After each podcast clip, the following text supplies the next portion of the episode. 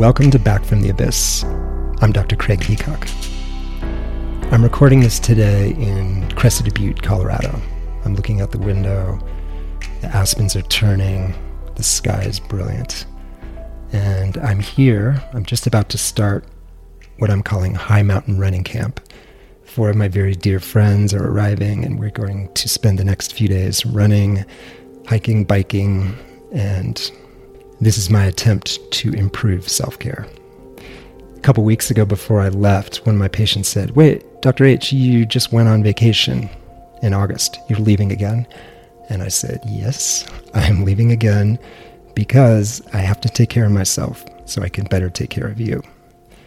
And as you listeners know who've worked your way through these Back from the Abyss episodes, I have not always been the best at taking care of myself. So, age 54, I'm working on it. So, this is a really cool place to record. And before we jump into the mini episode, I wanted to read a couple recent emails that I got that I thought you all might be interested in. Here's the first email Hello. I found your podcast through Leah Barrett, and I was intrigued because my brother has battled mental illness most of his adult life. He's had many ups and downs, and the constant problem for him was going on and off his meds. He hated the way they made him feel, so he tried to go without them, and then used meth when he couldn't battle anymore.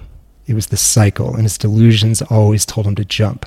He jumped 15 years ago and became paraplegic, and jumped several times after that whenever he had a psychotic break. Sometimes he was not able to jump, and he called that being blocked the last two years have been the best. He had a regular medical team, took his meds mostly, went back to school, was about to graduate with his BA. He even quit smoking, which he'd never done. He had his 40th birthday, which was a major milestone for him, and all of us were in shock when we found he'd used meth and ended up in a psych ER a couple of weeks ago. We were sad because we knew this would be the start of another downward spiral, but we didn't know how quickly it would happen. We usually had time. The next day, after being released from the hospital, he jumped to his death. His medical team was shocked, and his psychiatrist had visited him and talked for him for 20 minutes just hours before, and he said there were no signs.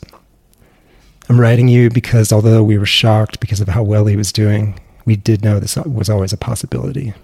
I was wondering if you know of any organization that does research for coming up with better medications. I think if there weren't so many side effects from the meds, he may have stayed on them and lived. He suffered and battled the voices in his head for so long. He really tried, but couldn't overcome it. Wow. Yeah, thank you for that email. Um, yeah, a couple thoughts I had. You know, obviously, I don't know the details of this treatment, but um, first thing I wonder is was her brother ever on clozapine? So, again, you regular listeners will know that clozapine, on average, is the most powerful and effective antipsychotic and mood stabilizer, but it does have some very significant side effects in folks. And that made me think of the second thing was, I wonder if her brother was ever on injectable antipsychotics. And I would argue that the most underused treatment in psychiatry are the monthly injectable antipsychotics. And they tend to have few to no side effects, really well tolerated, very effective. The problem, yeah, and I battle this all the time. The problem is trying to convince patients to do a monthly shot. Again, because a lot of the people that we're trying to convince um, of this have relapsing psychotic illness. So, um, so yeah, but there are people working on this, and not soon enough. And yeah, I don't have any answers for you, writer, but um, yeah, that's a powerful story, and uh, I'm really, really sorry for your loss.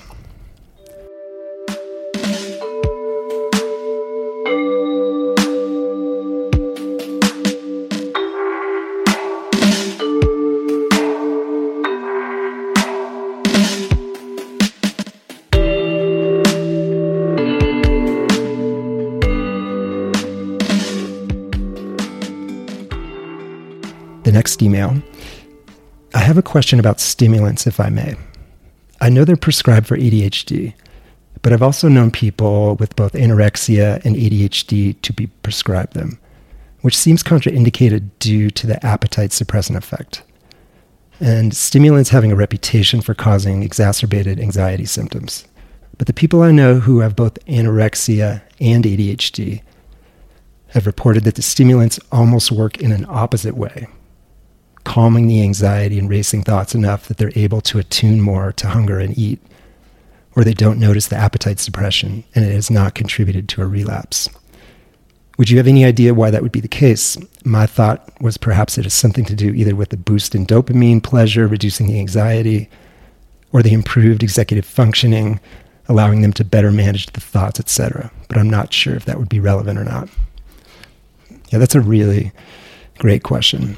You know, it reminds me in the early aughts when I was at Brown for residency, I spent a year in the body dysmorphia clinic with Dr. Kathy Phillips.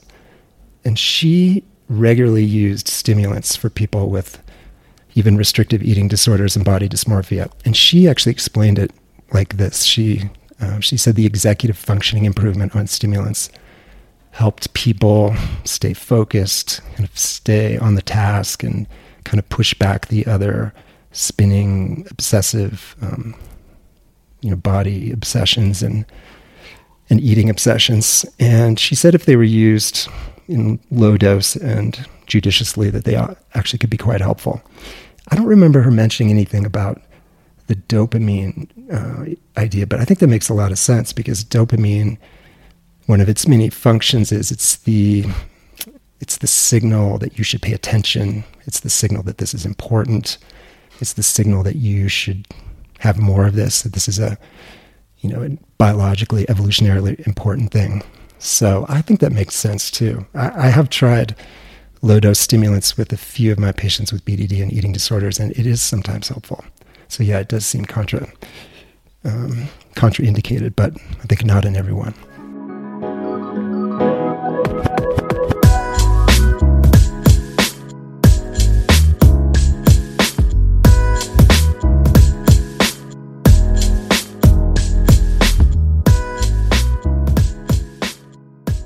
Chris and I were talking last week, and we uh, we came up with a goal for Back from the Abyss. Chris said, "I wonder if we could double the number of our listeners," and I said, "I think we can." And so here's how we're going to try to do it. This is the September 2021 pledge drive, and no credit cards, no Venmo, no telethon. Here's what I'm just wondering if each of you might pledge if you enjoy this, if you find this meaningful, helpful, what if you just pledge to find one other person to share back from the abyss with? Because if, if each of you found one person, we would double the numbers. And then Chris and I would be so happy. and uh, as you know, this is a nonprofit ad- adventure. This is uh, this is our garage band, our passion projects. So really, we're just doubling the numbers because that seems like a cool thing to do to spread these stories further and wider. So that's my one ask for you. If you would do that for us, we would be most appreciative.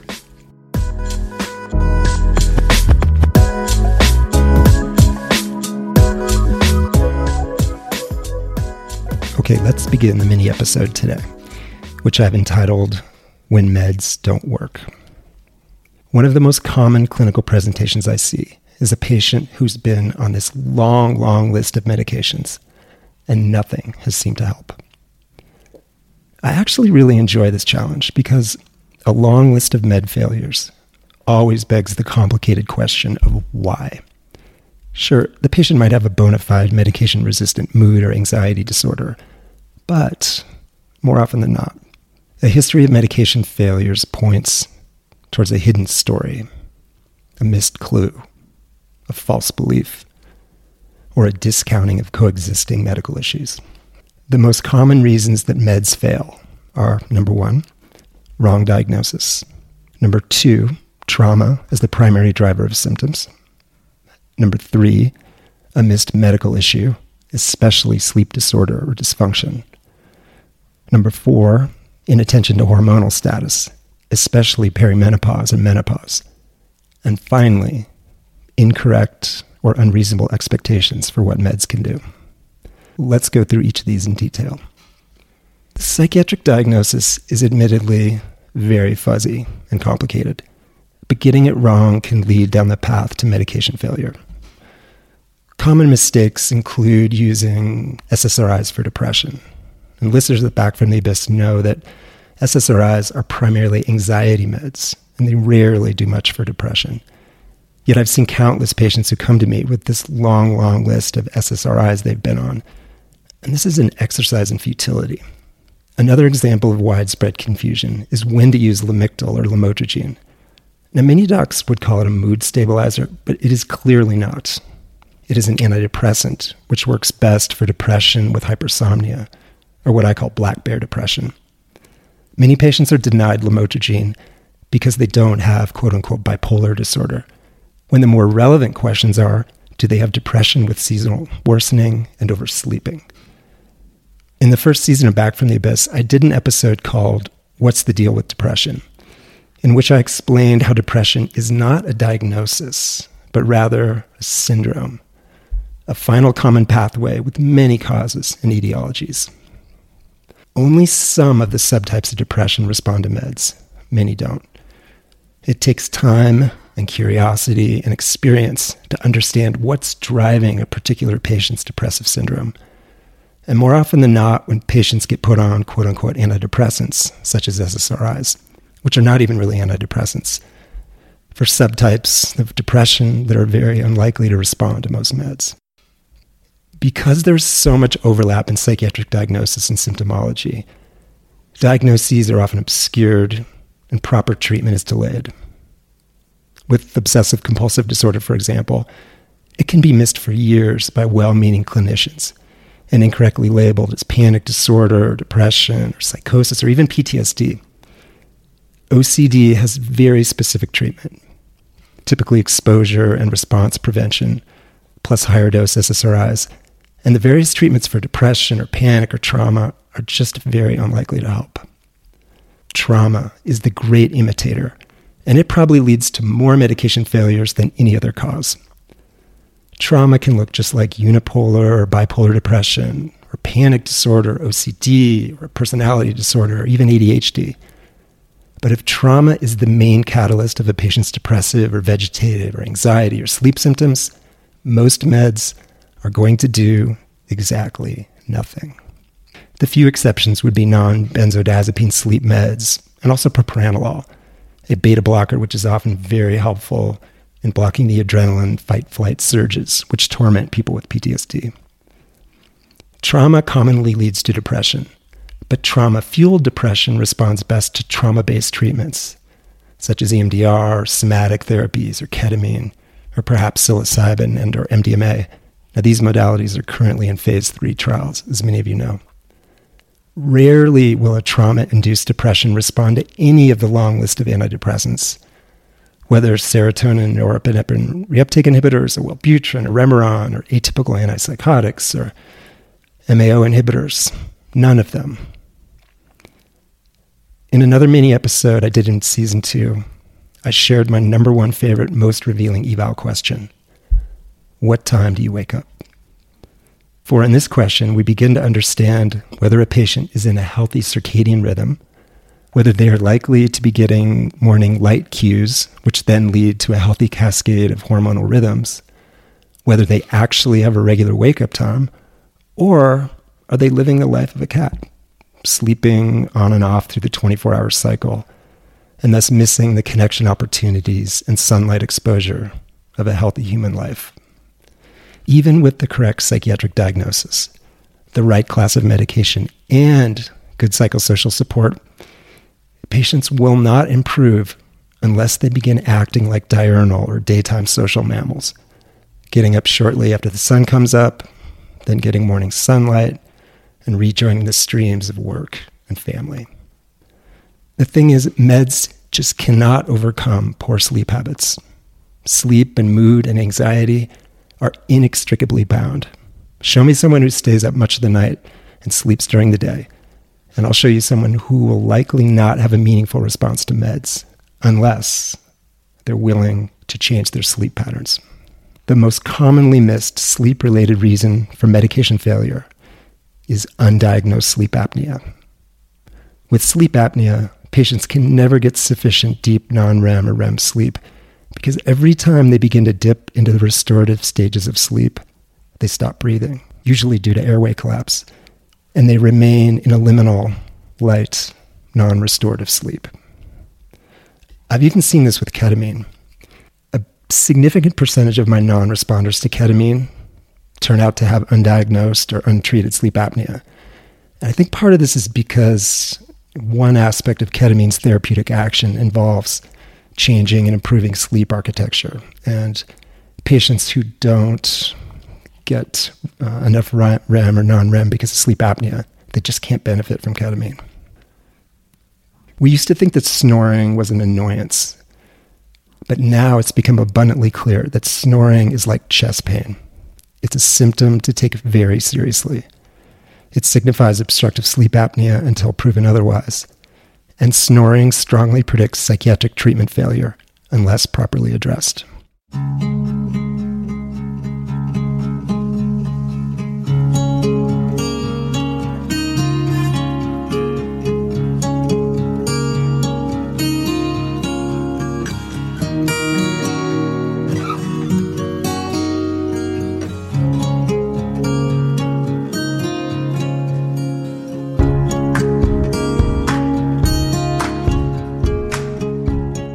Let's shift to talk about the role of hormones in medication failures. There are only five species on the planet that go through menopause, four types of whales in humans. For if you think about it, menopause really makes no sense evolutionarily. Life is all about reproduction and leaving progeny. For the vast majority of human history, most women were dead long before they could go through menopause. Menopause in humans is largely a byproduct of the vast extension of the lifespan due to public health measures and modern medicine. So I think it's fair to say that for humans, menopause is not the normal state of affairs. Menopause is the burnout of the ovaries over decades, just as andropause is the exhaustion of the testicles over decades. And both menopause and andropause can have serious psychiatric impacts, including the triggering or exacerbation of anxiety and mood disorders, and most relevant to this talk, insufficient levels of estrogen and or progesterone and or testosterone can render psychiatric meds totally ineffective. Women are two to three times more likely than men to have clinically significant depression or anxiety. And while there are clearly cultural and trauma factors at work here, female hormones play perhaps the biggest role. It's not a coincidence that women tend to decompensate psychiatrically at the major hormonal transitions of life the onset of menses, the postpartum period, perimenopause, and menopause. Adolescence is a stormy time for many girls, in large part due to hormonal fluctuations. The postpartum period is the highest risk time in a woman's life for severe depression, mania, psychosis, and OCD. Perimenopause is often characterized by increasingly severe anxiety and insomnia related to plunging estrogen and progesterone. And finally, menopause, for many, but not all women, can mark the onset of treatment resistant depression, fatigue, cognitive impairment, and a general loss of well being. Each of the three main sex hormones plays very important but different roles, many of which directly relate to psychiatric health and stability. Testosterone it's the hormone of drive, not just sexual drive, but also the drive to compete and achieve. Testosterone is crucial for recovery from exercise. This is why athletes have been secretly injecting themselves with testosterone for decades. Men and women need adequate levels of testosterone, or they lose muscle mass, libido, energy, and overall drive. Estrogen is crucial for brain health, cognition, sexual functioning, and cardiovascular health. And for some women, adequate levels of estrogen are critical for mood stability. One of the most common reasons that perimenopausal and menopausal women don't benefit from psych meds is that they don't have adequate baseline levels of estrogen. Yet this seems to be very poorly known, for I regularly see women with a long list of psych med failures who've never been on any form of hormone replacement therapy. Progesterone is the hormone of pregnancy. I think of it as the hormone of calm and sleep the kumbaya hormone. Whenever progesterone levels plunge, such as at the end of the menstrual cycle or, or after giving birth, and finally during the latter stages of perimenopause, women are often plagued with worsening anxiety and insomnia. Again, psych meds are often not that effective for sleep or anxiety if the progesterone issue isn't first addressed. Not all women need hormone replacement therapy, but a significant fraction of women will do much better psychiatrically if they're on estrogen and or progesterone and or testosterone. For men too, hormonal status is critical. A subset of men, starting in their 40s and 50s, will begin to find themselves with an emerging listlessness, a loss of libido, declining drive, energy, and overall well being. Now, some of these men will go on antidepressants, and typically, at best, they will get moderate benefit. And this is because their depressive syndrome is being fueled by andropause, the steady decline of testosterone that diminishes most aspects of well being. Andropause is greatly exacerbated by poor or insufficient sleep. Note that hormonally healthy men often awaken with an erection. This signifies the release of testosterone in the early morning sleep cycles.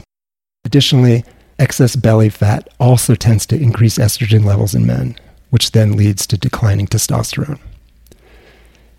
In the early years of my career, I would typically refer my patients back to their PCP or gynecologist for hormone replacement therapy, but I got so much kickback and resistance from the other docs that I just began to take over this role myself. The psychiatric benefits and importance of HRT, unfortunately, seem to be like a tightly held secret. And this is hurting countless patients and, relevant to this episode, it's just leading to a mountain of medication failures.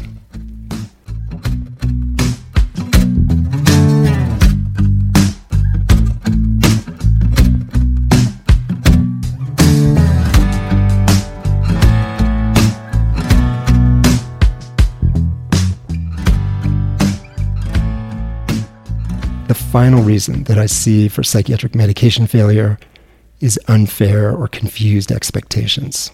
I remember this seminar we had in our first year of residency where the attending said, he said, think of human psychological and psychiatric health on a continuum of negative five to plus five. He said, a lot of psychiatrists are content to pull people up from negative five or negative three to pull them up to zero with zero representing no active symptoms. But he said, I challenge all of you to try to bring people to plus three or plus four or plus five. And he said, that's not going to happen with meds. You know, meds and ECT and uh, even ketamine, those potentially can bring people up to zero, but it's not going to make people happy or healthy. And I think a lot of people don't understand that. And let me just use a couple prototype examples. So, um, with lamotrigine, which I use a lot of because it's such a safe and effective med for people, I, I give people very clear expectations. I say, look, assuming we're using the slow normal titration on about day 16 or 17, you might notice an improvement in energy.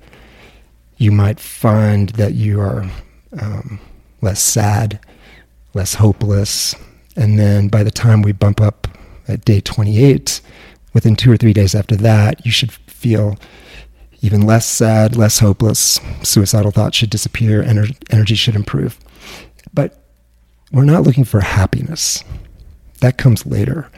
And same thing with, with ketamine. You know, when I'm talking to people about ketamine sessions, I say, look, best case scenario, the ketamine treatment will either decrease or eliminate your suicidal thoughts dial down obsessional thinking, improve your energy, um, maybe help you cognitively. But again, it's not going to make you happy.